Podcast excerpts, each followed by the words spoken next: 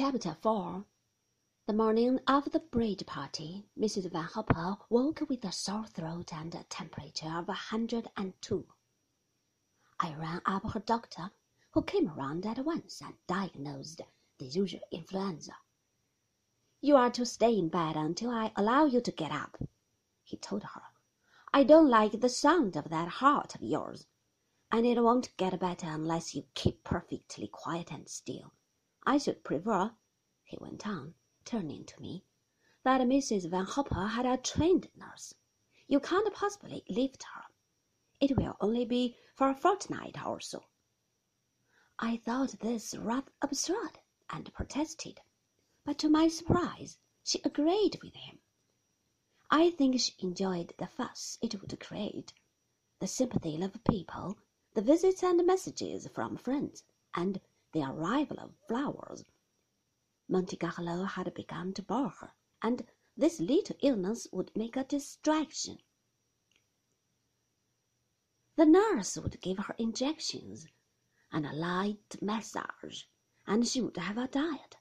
I left her quite happy after the arrival of the nurse, propped up on pillows with a falling temperature her best bed jacket round her shoulders and a beribboned boudoir cap upon her head.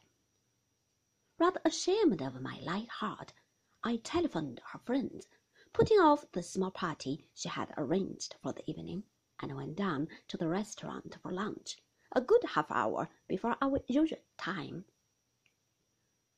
I expected the room to be empty. Nobody lunched generally before one o'clock. It was empty except for the table next to ours. This was a contingency for which I was unprepared. I thought he had gone to Sospel.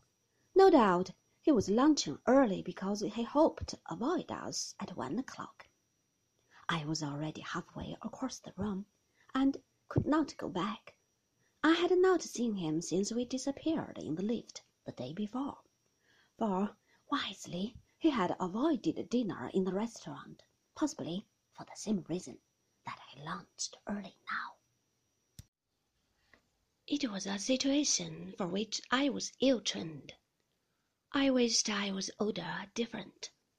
I went to our table, looking straight before me, and immediately paid the penalty of gaucherie by knocking over the vase of stiff anemones as I unfolded my napkin. The water soaked the cloth and ran down onto my lap.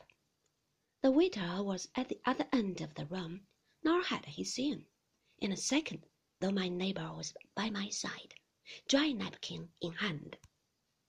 You can't sit at a wet tablecloth, he said brusquely. It will put you off your food. Get out of the way. He began to mop the cloth, while the waiter, seeing the disturbance, came swiftly to the rescue. I don't mind, I said. It doesn't matter a bit. I'm all alone. He said nothing, and then the waiter arrived and whipped away the vase and the sprouting flowers. Leave that, he said suddenly, and lay another place at my table. Mademoiselle will have luncheon with me. I looked up in confusion. Oh, no, I said. I couldn't possibly. Why not? he said. I tried to think of an excuse. I knew he did not want to lunch with me. It was his form of courtesy. I should ruin his meal. I determined to be bold and speak the truth. Please, I begged, don't be polite. It's very kind of you, but I shall be quite all right if the waiter just wipes the cloth. But I'm not being polite, he insisted. I would like you to have luncheon with me. Even if you had not knocked over that vase so clumsily, I should have asked you. I suppose my face told him my doubt, for he smiled. You don't believe me, he said. Never mind. Come and sit down. We needn't talk to each other unless we feel like it. We sat down, and he gave me the menu, leaving me to choose, and went on with his hors d'oeuvre as though nothing had happened. His quality of detachment was peculiar to himself, and I knew that we might continue thus, without speaking, throughout the meal, and it would not matter. There would be no sense of strain. He would not ask me questions on history. What happened to your friend? he said. I told him about the influenza. I'm so sorry, he said, and then, after pausing a moment, You got my note, I suppose. I felt very much ashamed of myself. My manners were atrocious. The only excuse I can make is that I've become boorish through living alone. That's why it's so kind of you to lunch with me today. You weren't rude, I said. At least, not the sort of rudeness she would understand.